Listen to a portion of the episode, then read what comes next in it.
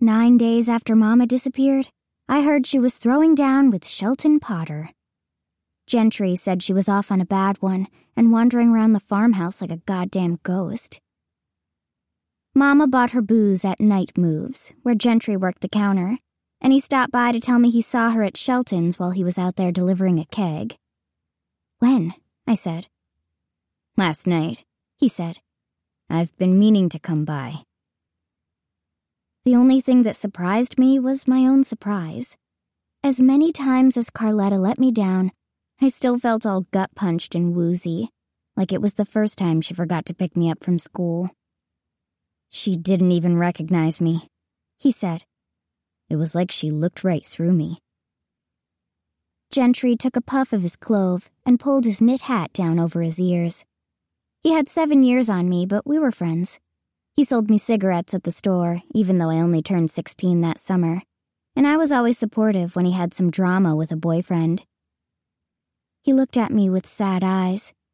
He said he could come in if I felt like talking, but I didn't see the point. Gentry was a good listener, and there was plenty I could say about Mama, but none of it was going to bring her home. I grabbed my hoodie off the hook, thanked Gentry for looking out, and made for the pickup. He called after me from the porch, but I kept going. It was late and cold, and I was bone tired. I work at Pickering's Furniture, and I'd stripped and sanded two small tables and a chest of drawers that night. I didn't lock the shed until after eight, but what was I supposed to do? Stretch out on the couch like everything was copacetic? No, I started the truck instead. I cranked the heat and looked out at the falling snow. There was a norther on the way, but the apocalypse itself wouldn't stop Mama if she was already in orbit. So I gunned it down Clark Street and set out for the North Hills like a solid gold fool.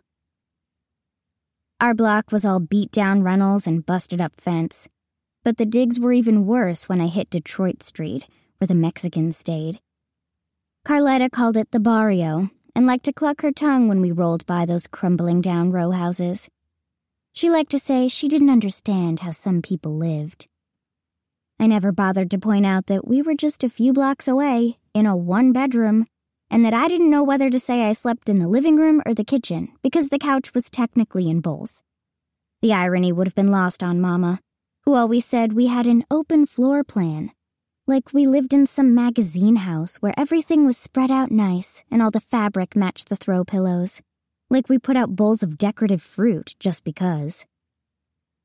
It's not that I minded the couch. I slept like a baby.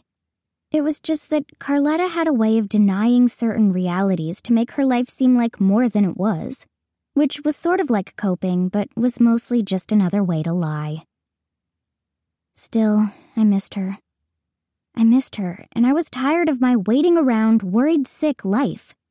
I was tired of wondering where she was and of the constant alarm that gripped my heart like a strangler vine. So I took Detroit Street to Grove, which led me toward town, where the homes and lives improved considerably. There were the local well to do in their big brick houses, and beyond them, the shoreline, where the real cash was. The downstate and Chicago money put their roots down in sand, their seasonals all perfectly placed along the water for maximum panorama, and not a soul there to enjoy it because it wasn't nice that time of year. I couldn't blame them. It was the middle of January in Cutler County, Michigan. We're at the northwest tip of the lower peninsula, the top of your left ring finger if you map it by the back of your hand. And unless you go in for the whole Jack London ends of the earth vibe, why wouldn't you fly off to somewhere else if you could?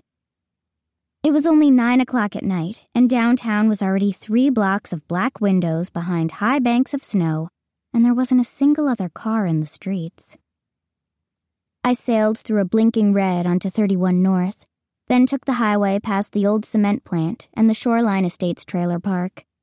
The wind was hard off the bay, and I could see the shape of the North Hills in the distance, a jagged, soot colored line through the snow.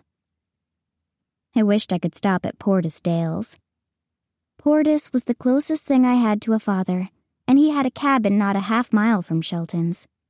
I'd have much preferred to take him to the farmhouse with me, and would have begged him gladly if I thought there was half a chance he would.